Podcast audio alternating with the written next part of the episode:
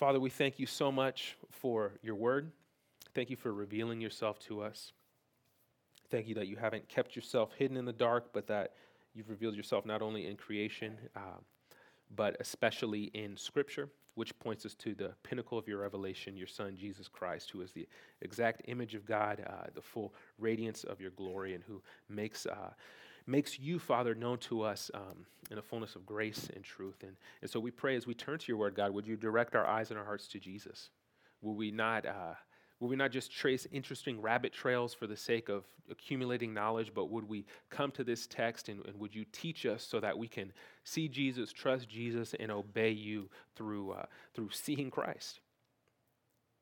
We pray for all the churches across the city, God, that this would be true as they as they gather today, that you would bless all the churches across Boston that are seeking to be faithful to your word and faithful to the gospel, that, that you would show off Jesus in all of those congregations, Lord, that people would walk away not impressed with the preachers, not impressed even with the music, not in, impressed with the with, with bright lights or anything, but they would walk away impressed with you and your glory and your grace and the person and work of Jesus.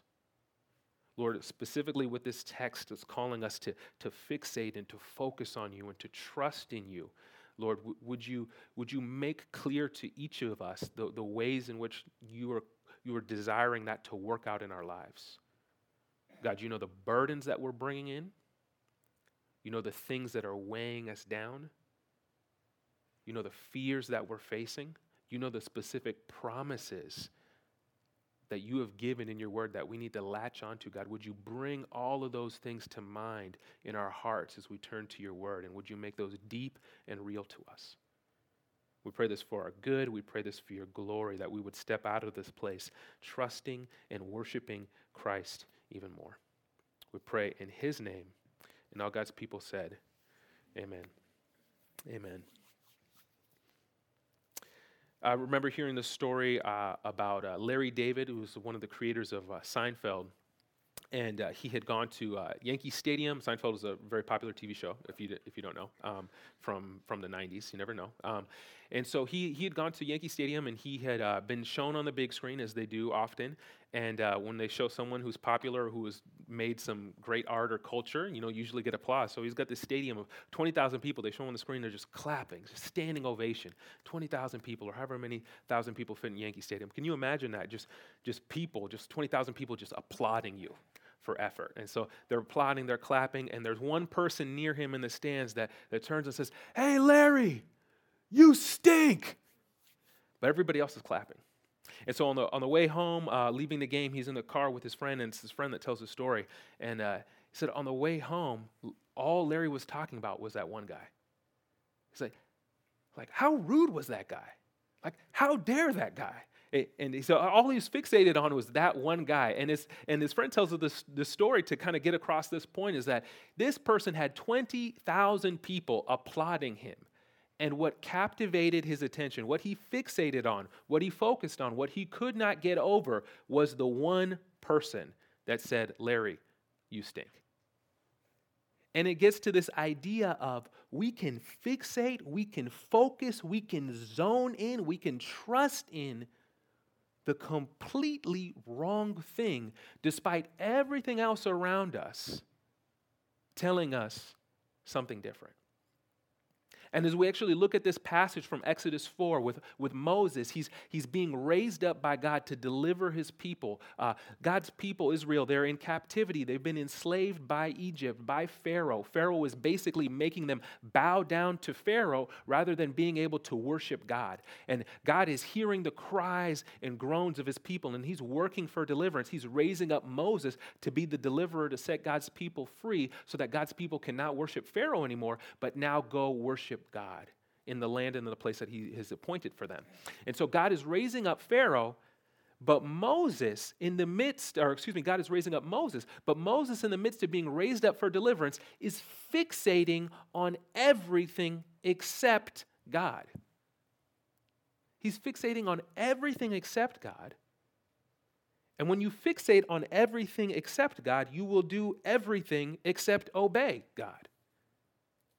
And so we're going to see this problem of fixating, of focusing on the wrong thing rather than trusting in what God has said and shown. And this is important for us because think of the burdens and the trials that are facing you right now. Think of the thing that you keep, your mind is going to keep wandering to during the sermon that's going to make it hard for you to pay attention. That thing that you know you need to face or resolve, or that, that, that, that trial that you're stepping into, right? Right? We're prone to fixate on these things rather than fixating on God who will help us through those burdens and trials. That's what we're going to see with Moses. Will he trust, focus, accept, fixate on the things that God has said and God has shown, or will he fixate and focus on lesser things? And will that hinder him from helping to lead God's people through deliverance? So let's look at this text uh, Exodus chapter 4. We're looking at the whole chapter. So get your thumb ready to scroll on your phone. So we're going to be scrolling for a little bit. You can open your Bibles to Exodus 4. We do have one physical, one other physical Bible in here, which is incredible. That's amazing. We have two. We have two. We have two. I think we have two physical Bibles. Three. Four. This is amazing. I love physical Bible, so this has got me excited. Um, and if you don't have physical Bible, don't worry. We'll have this, which is also physical. So, Exodus chapter 4, we're going to read through this whole text and we're going to uh, work through it and looking at this idea of Moses. What is he fixating on in contrast to what God is saying and what God is showing? Moses, excuse me, Exodus uh, 4 1. Then Moses answered, and God has been telling Moses, hey, go and do this. Go, go and set my people free. He's given, and Moses is raising objection after objection. This is objection number three. So we're kind of coming mid conversation from last week. 4 1. Then Moses answered, But behold, they, God's people, will not believe me or listen to my voice, for they will say, The Lord did not appear to you. So Moses is saying, God, the people aren't going to listen to me. You're telling me to go to them and say that, that you're going to set them free and to confront Pharaoh, the power of the world. The people aren't going to listen to me, God. Verse 2 The Lord said to him, What is that in your hand? Moses said, A staff. And the Lord said, Throw it on the ground. So he threw it on the ground, and it became a serpent, and Moses ran from it. But the Lord said to Moses, Put out your hand and catch it by the tail.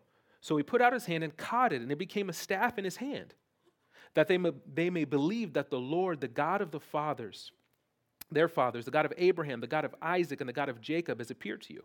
Again, the Lord said to him, Put your hand inside your cloak. And he put his hand inside his cloak. And when he took it out, behold, his hand was leprous like snow. Then God said, Put your hand back inside your cloak. So he put his hand back inside his cloak. And when he took it out, behold, it was restored like the rest of his flesh. If they will not believe you, God said, or listen to the first sign, they may believe the latter sign. If they will not believe even these two signs or listen to your voice, you shall take some water from the Nile and pour it on the dry ground. And the water that you shall take from the Nile will become blood on the dry ground. But Moses said to the Lord, Oh, my Lord, I'm not eloquent, either in the past or since you have spoken to your servant, but I'm slow of speech and of tongue. Then the Lord said to him, Who has made man's mouth? Who makes him mute or deaf or blind or seeing? Is it not I, the Lord? Now, therefore, go and I will be with your mouth and teach you what you shall speak. But he said, Oh, my Lord, please send someone else. Then the anger of the Lord was kindled against Moses, and he said, Is there not Aaron your brother, the Levite? I know that he can speak well. Behold, he is coming out to meet you, and when he sees you, he will be glad in his heart. You shall speak to him and put the words in his mouth, and I will be with your mouth and with his mouth and will teach you both what to do. He shall speak for you to the people, and he shall be your mouth, and you shall be as God to him. And take in your hand this staff with which you shall do the signs. Moses went back to Jethro, his father in law, and said to him, Please let me go back to my brothers in Egypt to see whether they are still alive. So Moses going back to obey. And Jethro said to Moses, Go in peace. And the Lord said to Moses in Midian, Go back to Egypt, for all the men who were seeking your life are dead. So, call back Moses had, had killed someone in trying to defend his people. So Moses took his wife and his sons and had them ride on a donkey and went back to the land of Egypt. And Moses took the staff of God in his hand. And the Lord said to Moses, When you go back to Egypt, see that you do before Pharaoh all the miracles that I have put in your power. But I will harden his heart so that he will not let the people go. Then you shall say to Pharaoh, Thus says the Lord, Israel is my firstborn son. And I say to you, Let my son go that he may serve me. If you refuse to let him go, behold, I will kill your firstborn son. At a lodging place, on the way, the Lord met him and sought to put him to death. Then Zipporah took a flint and cut off her son's foreskin and touched Moses' feet with it and said, Surely you are a bridegroom of blood to me. So he let him alone.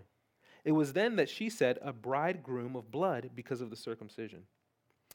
The Lord said to Aaron, Go into the wilderness to meet Moses. So he went and met him at the mountain of God and kissed him. And Moses told Aaron all the words of the Lord with which he had sent him to speak, and all the signs that he had commanded him to do. Then Moses and Aaron went and gathered all together all the elders of the people of Israel, and Aaron spoke all the words that the Lord had spoken to Moses, and did the signs in the sight of the people. And the people believed. And when they heard that the Lord had visited the people of Israel and that he had seen their affliction, they bowed their heads and worshiped. So we got a lot going on in this passage, right? And your favorite verses were 24 through 26. You're like, what is happening there? I will tell you um, later, episode two right? So we have this, this kind of overarching kind of story of what's happening up to this point. So to kind of just break down what's happening, then we'll work through it. We see Moses continue to object to what God is saying, to God's plan of salvation to deliver his people so that they can worship him. And then by worshiping him, they can continue to grow as a people and they can be a blessing bringing salvation to the whole to the whole world. So if God's people aren't set free and aren't delivered, we have no Christ, we have no gospel, we have no salvation going out to the nations. That's what's at stake here in Exodus. That's why Exodus is so critical to help us understand Christ is because it's showing us this pattern of how God delivers and saves. And so God is saying to Moses, "Go forth, go confront Pharaoh, confront the power of the world, so that I can show my power and set you free and show deliverance and salvation and, and make you my people. But Moses is objecting. Moses continues to object. And the first thing that we're going to see in this text is Moses is fixed on the wrong thing.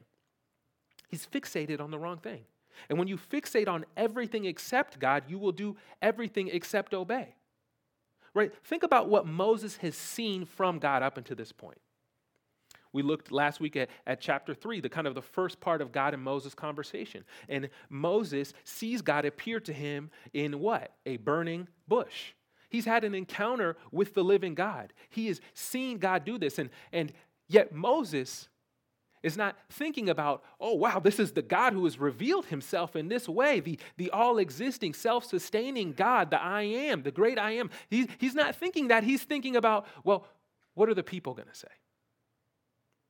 He's not thinking, ah, this is this is the God who is who is shown up, who is showing these signs, who is speaking to me. God is speaking to me. God is speaking to me. He's not thinking that. He's thinking, well, I can't really speak. He, he is fixated on all the wrong things. Not only has God shown him signs, but God has told him what's going to happen. We see this in 318. God says to Moses, The people will listen to your voice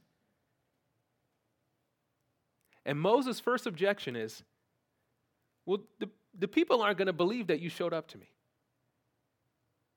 Moses is fixated, focused on all the wrong things. Or Moses is Moses is like a toddler here doing the filibuster. When you give a child, hey, go do this, and they say, oh, but my tummy, oh, but my shoes are too tight, oh, but my head hurts. All right, everything that he can think of is coming out. This is a great filibuster. Oh, but the people, Oh, but I'm not eloquent. Oh, send somebody. finally, he just says, send somebody else. Moses is fixated on everything but God. Now, didn't he just see the power of God on display in chapter 3? The burning bush. And his first objection in the text is, well, the people are not going to believe. And what does God do? Does God say, well, you're done, Moses? What does God do? God graciously is going to help him. You say, hey, let me, let me give you some signs. Let me remind you who I am. And so, what's the first one? The staff. The staff, throw it down. It becomes a snake. And Moses does the smart thing for once. He runs, right? And, as he should, right? So, God is showing him signs. God is trying to show him, as he's been showing him, who he is so that Moses can fixate on not the people, not the outcome, not his limits, not his weakness, but on the God who is with him. But Moses is not fixated on the character of God, he's fixated on everything but God. He's fixated on the people. Will they listen? He's focused, he's fixated on the outcome. Well, what will happen if they don't listen? He's focused on his weakness. I'm not eloquent. I can't speak well. Right? He's fixated on everything but God. And God is graciously giving him signs. And the signs that God is giving Moses are specific ways meant to help him trust God, to see that God is truly God, right? The first sign is this serpent. Well, that's specific and that's uh, intentional because of the pharaohs and the symbolism of the serpent in Egypt. It's a way of God showing that he is stronger than Pharaoh, who would have been the world power at the time, right? And it's interesting, he does it with a staff right? And you see throughout the text the staff, bring your staff, bring the staff, bring the staff. Staff is like a wallet in these days. Everybody's got one, right? So you need to ward people off or ward off animals or just walk, right? You just everyone's having. And God is showing, I'm I when I am with you, the ordinary becomes empowered. I, I am with you. But Moses, still is fixated on the wrong things. God, God shows uh, Moses that, that he is the great I am who has power even over disease right? We see this with the hand and the cloak. He's showing that the thing that great cultures cannot solve, that even the Egyptians, for all their culture, all their intellect, all their sophistication, I can solve these things. I can heal. I'm the God who transforms. This is who I am, Moses. And last, we see the Nile. Take the Nile, water from the Nile, pour it on the ground. It's going to turn to blood. What is God showing there? Well, the Nile is the mother and father of life in Egyptian culture at this time. The God Hapi. This is, this is everything to them. And God is showing, no, I, I am the true God. He's showing Moses who he is again and again and again. But Moses is not fixated on the character of God, because if he was fixated on the character of God, the sign of God, the word of God, he would trust and obey. But Moses is fixated on everything but God, and it leads him to do everything but obey. He's disobeying the call of God. Now, there's a lot at stake here, right? Because God's people are about to be set free if Moses can, can go forward and roll with what God is wanting to do. This is how Christ comes through this line. There's a lot at stake here.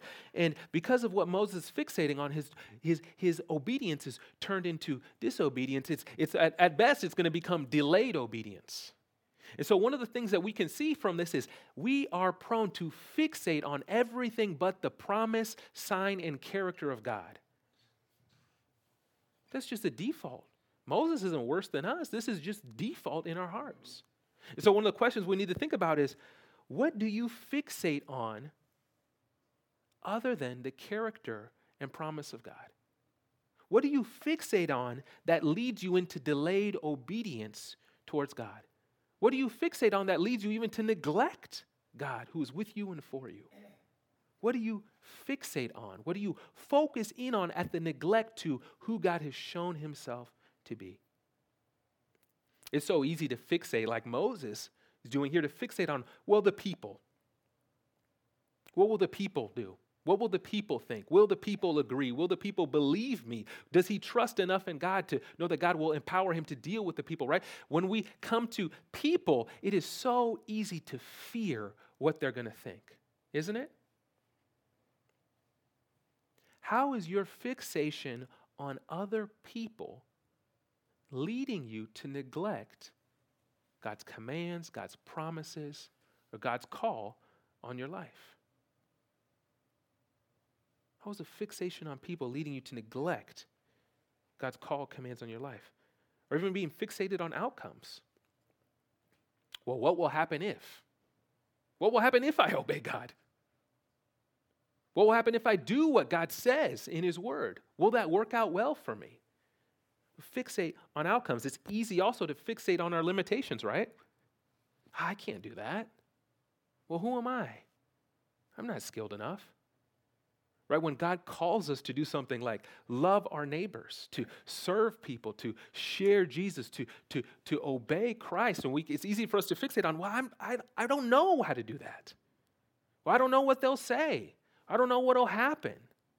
Right? It's easy to fixate on these things, and we move into delayed obedience instead of remembering that God is with us and for us.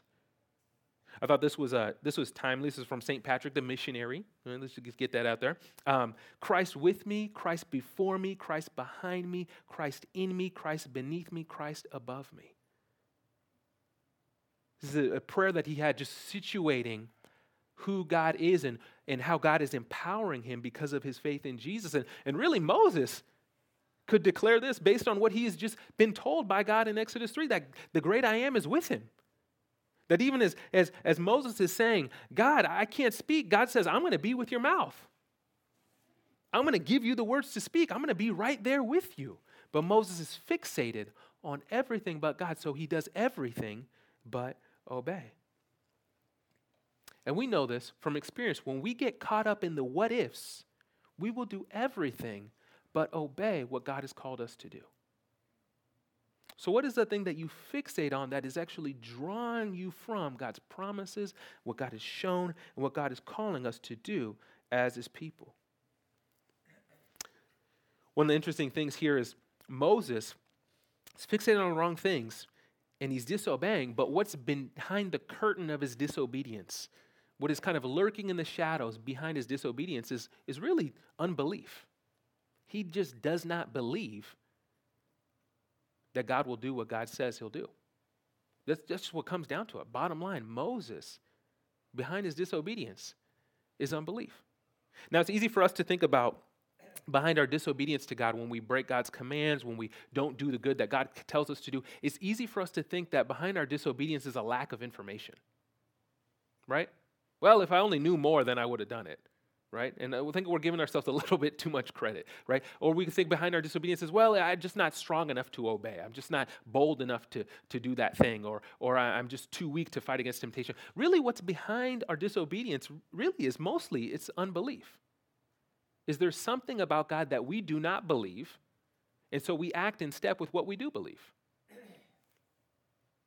Right? There's times where God calls us to do a certain thing, but we don't believe He'll work in someone's life. We don't believe anything good will come from it. So why would we do it? So we don't do it. Your moment you're, you're, you're tempted to, to gossip about somebody, you're, you're, and you know that's not what God desires, it's not what God calls us to do, right? But you know what's really satisfying? Making a joke and being funny at the expense of someone else. And that, that is kind of satisfying. Can we admit that, right? Right? No? You guys are all saints? Okay, great okay, I will, you don't need me here. Um, right? And that is satisfying. And so, but we don't believe that God is satisfying, so we settle for this other satisfaction that comes through disobedience, right? So, what's behind so much of that stuff is not just our lack of resolve or a lack of skill, but actually unbelief. There's something about God that we do not believe. And Moses does not believe the character and power of God. Right? Think about this. Think of his objections. He says, The people will not listen. Well, what's the unbelief behind that? God has told him that people will believe. What's behind his unbelief? Behind that objection? God, you are not able to do it. He believes that God is not able to work in the people around him he does not believe God is powerful to work in the lives of the people around him. That is the unbelief behind his disobedience. If Moses believed that God could do this, he would have had just one objection. Well, who am I? That's actually was true humility. And God would have said, Hey, I'm with you. And he would have been like, Let's do it. And they would have rolled. Moses would have caught an Uber from Midian and been right at Pharaoh's door, right? They just would have done it. He just would have went, but he does not believe. There is unbelief lurking in his heart, just like us. We, we should actually be encouraged here. Right? Think, think about this. You can be a Christian, you can love Jesus and be paralyzed by unbelief. Paralyzed, absolutely paralyzed. You can be paralyzed when somebody even tosses up a softball to you to speak about your faith, to speak about, oh, what did you do this weekend? To speak about something related to Jesus, and we're just like, oh no, right? Just this moment, I don't want to, I don't want to speak about this. I, I don't want to share Jesus. I don't want to kind of come out. I don't want to put my cards on the table. Why? There's unbelief there. We don't believe that God can work in the lives of people around us. Or we'll go to the limitation belief. We don't believe that God can work in us. I've sinned too much. I'm too scared. I'm too weak. I don't know enough. What we're really saying is that, God, you're not strong enough to work through somebody as weak as me. That's really what we're saying. But if we look through Scripture, God always works through weak people. That's what he always does. Of course, we're not eloquent. Of course, we're not strong. Of course, we have limitations. We are human. We are sinners. And yet, God is with us and empowers us. And so, behind our disobedience, I want you to think this way is what is behind the disobedience that maybe you're struggling with right now or that you're most prone to? What unbelief is behind that? What thing about God are you not believing? What's driving you towards that? I love Moses' uh, second objection. He's not eloquent. He can't speak. He's basically saying, God, you're not able to use me or to work in me. And God gives two responses. One, he says, I'm the Lord. I make people. Right? So, Moses, your objection is, is, is, is, is irreverent. You're not recognizing that, that I'm the Lord. What's funny about this in the text is that Moses actually says, Lord. I'm not eloquent, right? He's saying, Sovereign one. I'm not eloquent. He's basically saying, Sovereign one who can do everything. You can't do this through me. That, that's his objection. And so, so God says, I make the mouth. And then God, God says, I'm going to be with you. I'm going to empower you. Is, God is basically saying, Your weakness is irrelevant. And this is such a lesson for us. We think about it this way when we, we limit the work of God, when we think that our limits will limit Him.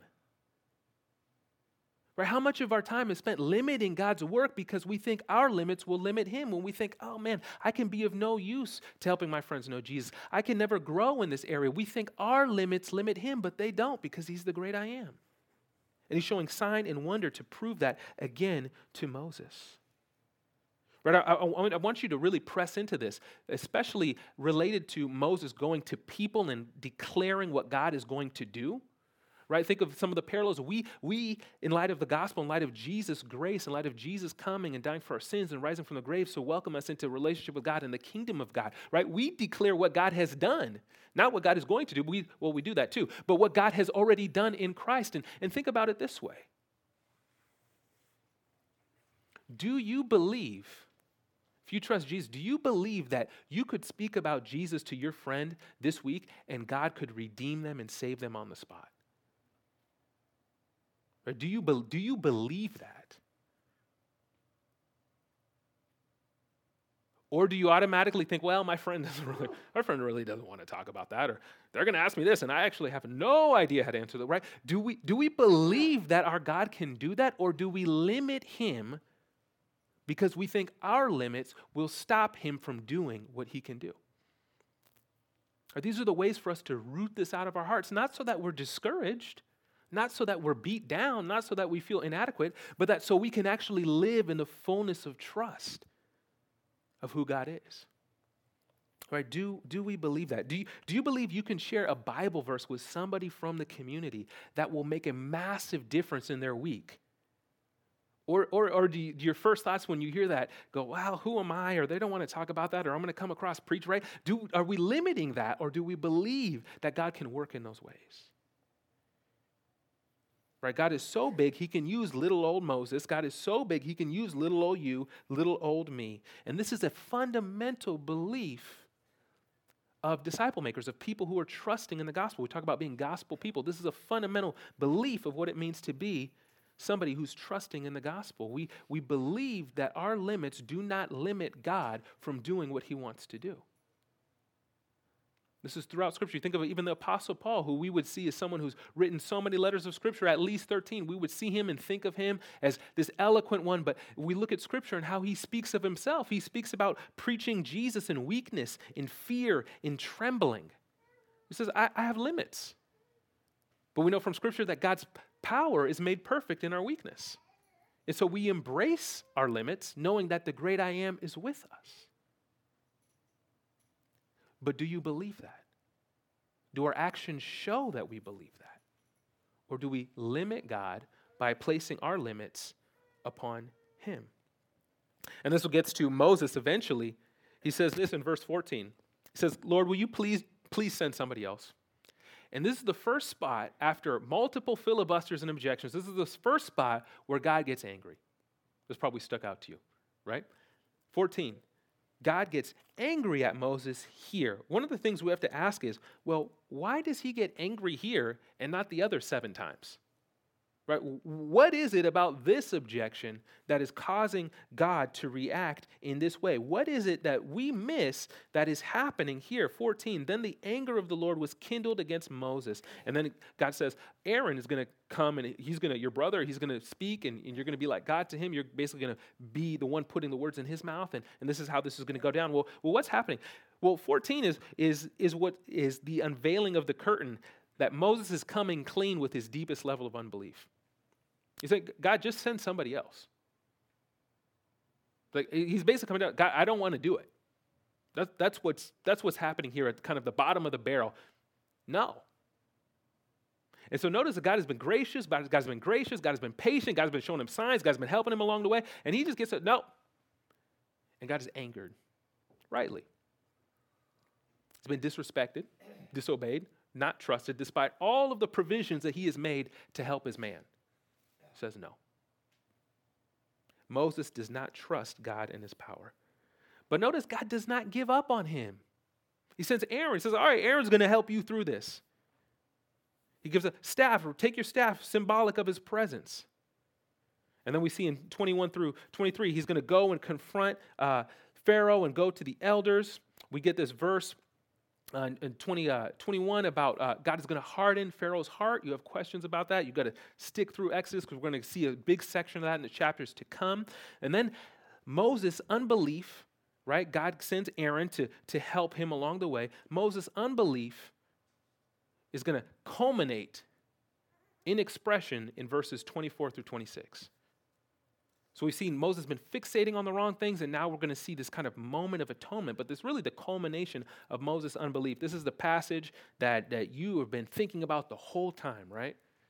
What is happening here? This is a passage some of you have uh, on your coffee mugs at home. Just kidding. You won't see this on any coffee mugs. You'll see the Lord, I, as a deer thirsts for water, I pant for you, O Lord. That's what you'll see on the coffee mugs. You will not see 24 through 26 on the coffee mug. And if you do, leave that house immediately.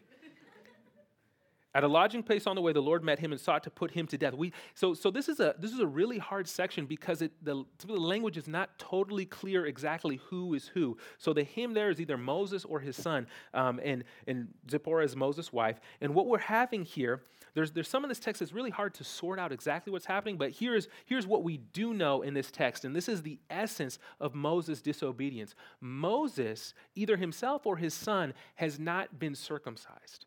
And this is the pinnacle of Moses' unbelief because in Genesis 12, God shows to Abraham that his covenant, the sign of a covenant of being with God, a covenant, think of a relationship that is established on promise, that the sign of being a part of God's people is through faith, but the sign of it, the expression of it, is circumcision. And this is the pinnacle of Moses' unbelief and disobedience because he is not identifying with the sign of the people of God. Either he hasn't done it or his son hasn't done it, one, one or the other. And so he is disregarding, disobeying, not trusting God in a supreme, pinnacle way. So much so that God is coming to judge him. The Lord sought to put him to death. Because he is staying outside of the covenant and the mercy and grace of God. He's, he's, he's, he's turning from, he's neglecting, he knows. But he's turning or neglecting either him or either he's done it or he's saying, Ah, oh, my son, you don't need to, need to do that. Either way, the point stands. He's neglecting the covenant and the grace of God. And so God is coming to judge him. And yet we see an atonement is being made. So the main thing we need to see here is there's a massive disobedience by saying, God, I don't want to be a part of people. I don't want to be outside, I want to be outside your covenant. I'm not going to do this. And yet we see atonement is made, and what's critical for us to see here is blood. Now, I hope you don't like blood. We don't like blood, right? But it's important in Scripture for us to understand that atonement is made through blood. This is why you have animal sacrifices in Leviticus. This is why you have Jesus dying on the cross, sacrifice for our sins, restoring what was broken, making atonement for what was set wrong. And that's what's happening here is Moses' wife comes and she does the circumcision. She atones for what Moses has neglected, and God's judgment, right judgment, is appeased through atonement. This is a picture of what we'll see later in Exodus, when blood is painted over the doors, you know, Passover, right? Where blood is painted upon the doors of the families so that judgment will pass over those families because animal sacrifice has been made. So, this is a picture of atonement happening because Moses is in gross sin and disobedience. He is choosing to not be identified with the people of God. And so, atonement is made. Atonement is made. And this is important for us to see because this paints a picture uh, for us of just the reality of God is merciful to Moses, God is merciful to Moses, but atonement needs to be made for disobedience. It's not swept under the rug. Atonement needs to be made. And God, in His mercy, will ultimately not send uh, animal sacrifice, but ultimately will atone for it Himself in Christ. He will atone for us. That is the love of God for us. That Christ is the one who will shed His blood in our place. But this paints us the picture of that. There's important for us to see a, a couple of other things in this text. Is that atonement happening here is uh, a sign of, of appeasement by blood and this picture of circumcision it parallels if we look at colossians 2.11 it parallels with, with, with baptism in a way. So you have the sign of the covenant here is circumcision. Well the sign of this relationship with jesus in the new covenant in, the, in from jesus point onward is baptism. So you see that these two signs are, are paralleled. Uh, colossians 2 puts it like this. You were also circumcised in the putting off of your sinful nature not with a circumcision done by hands, but by the circumcision done by Christ. A spiritual circumcision. There's been an atonement made, there's, there's been a, a, a, a, retribution, things have been set right. And then the sign, 12, having been bur- buried with him in baptism and raised with him through your faith in the power of God who raised him from the dead. So Jesus makes atonement for us by his blood. He leads us into life with God. He dispenses mercy for our sins. And the sign that we belong in this new covenant with Jesus is not circumcision, which it would have been then, but is baptism. It's the sign that we belong in the new covenant of God. Now, the reason I point this out is for these reasons. Think of Moses' disobedience here. He's not identifying, trusting in being with God and his covenant promise. So we need to flip this into our stage in redemptive history and ask this question Hey, let's not think about God and get excited about God or learn the promises of God and forget that God has made atonement through Jesus. Moses thinking about the promise, thinking how God's going to deliver, thinking all this stuff, but he has not really stepped into the covenant of God through the sign of circumcision. So it can be really easy and really um, uh, uh, interesting to get satisfied with the things of God, with the Bible, with Scripture, with what God is doing in your life, and to forget the very essence of what God has done. He's made atonement for us through Jesus. Do you believe that? Are you fixated on what God has done for you in Christ? Are you focused in on the mercy that God has shown in giving his son for us? Let's not lose sight of that. And also, the sign of baptism. If you trust Jesus, you should be baptized. This is clear through the New Testament. You should be baptized. Maybe you were baptized as an infant. You should be baptized when you're old enough even to articulate who you believe in and why. You should be baptized. This is a, displaying the covenant sign of obedience and, and salvation. And now Moses is ready to lead God, God's people. Think of the story Moses telling, right? He's, he's the one probably writing this, but he's like, man, I've been through a lot. Killed a person, had this strange thing go down in 24 through 26. I'm not even sure what happened. And now I'm ready to deliver God's people. He's showing up on the scene. And look what happens in 24 through 26, or excuse me, in uh, 27 through the end of the chapter. Look what happens. He goes to the people. And what do they do?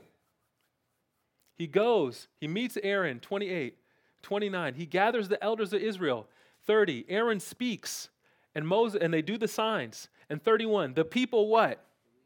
The people believed. After all that, the people believed. God was right. It went down. It happened. The people believe. And look at this. This is beautiful. The people believed. Why? When they heard that the Lord had visited them and had seen their affliction, they bowed their heads and they worshiped. Moses' delayed obedience did not stop the plan of God to bring deliverance to his people. And when the people of Israel, under the burden of Pharaoh, under the burden of slavery, under the burden of oppression, under the burden of bowing down to Pharaoh, when they find out that God has heard their cries, has heard their prayers, and that God is going to visit that, God has actually kind of come down by raising up a deliverer, they're in awe. They're worshiping. They believe. They've seen that God cares for them. And here's the thing the only response when you see the saving work of God, the only response is to believe and be in awe. The only response is worship. But think of what the people are seeing here. They've had decade upon decade upon decade upon decade. Up, up, I mean, they've been enslaved, they've been oppressed for a long time now. But they're finding out all of our prayers, they weren't in vain. God is delivering. God is delivering now. He's heard. He's coming down to us to set us free, to rescue us so that we can worship Him. And the response is ah. See, this is the problem. We talked about fixating on the wrong things. When we fixate on all of our burdens, on all of our problems, on all of our struggles, and even our sin, we lose sight of the fact that God visits us. God has come for us. God has shown Himself to us in Jesus. It's easy to fixate on everything outside of that reality. And when we fixate on everything outside of that reality, there is going to be no worship, there's going to be no joy, there's no rejoicing, there's no sense of persevering through trials. All there is is this feeling of being weighed down by everything. But when we begin to remember that just as God visited his people in Egypt, God has visited us. God has sent his son for us. When we begin to remember that just as God is with, was with Moses, God is with us through Christ and his Holy Spirit. When we begin to remember that just as God has promised to do good for his people, then God is doing good for us now, taking every hard thing and bending it towards good in our life. When we begin to remember these things, we worship. We have awe. And we grow in trust in God. So the question for this text is will we believe the sign, not that God just showed to Moses, but the sign God has shown to us Christ. He visited us, He's come, He's lived, He's died, He's risen. Will we believe the sign that God has shown in Christ? Will we fixate on Christ? Will we focus on Christ, the author and perfecter of our faith? Or will all of our burdens, our sins, our limitations, our struggles, our foolishness, will we focus on that? Or will we see that God is for us despite those things? That God has made atonement for those things, that God is with us in those things, and that He has come near. The question becomes what will we fixate on? Which is really a question of what will we trust in? Will you trust that your sins have the last word, that your limitations have the last word, that your burdens have the last word, or that Christ in His mercy is the final word over your life? What will we fixate on? Let's take a moment to pray in silent reflection and prayer. I want to encourage you as we do this for a couple of moments to just ask God, just ask God to grow your trust in Jesus. Ask Him also, what are those things that you fixate on? They're probably good things, but that draw your eyes from His character, from His promise, and for what He has done for you through Christ.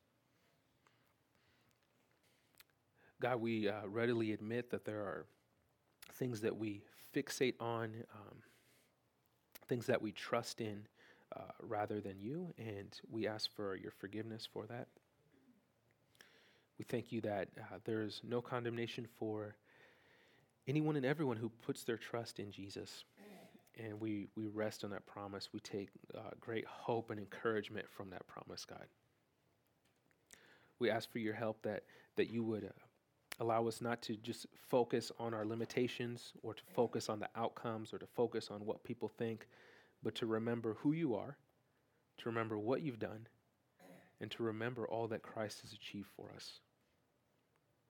And we pray that as we focus on Christ, as we trust in the work of Christ, as we trust in the truth of your word, that, that you would uh, deepen our faith and deepen our obedience, that we can be a blessing to others. And that God, we would be driven to uh, awe and worship and joy in you for all that you have done and for all that you are in all your glory. We pray this in Jesus' powerful and perfect name. Amen.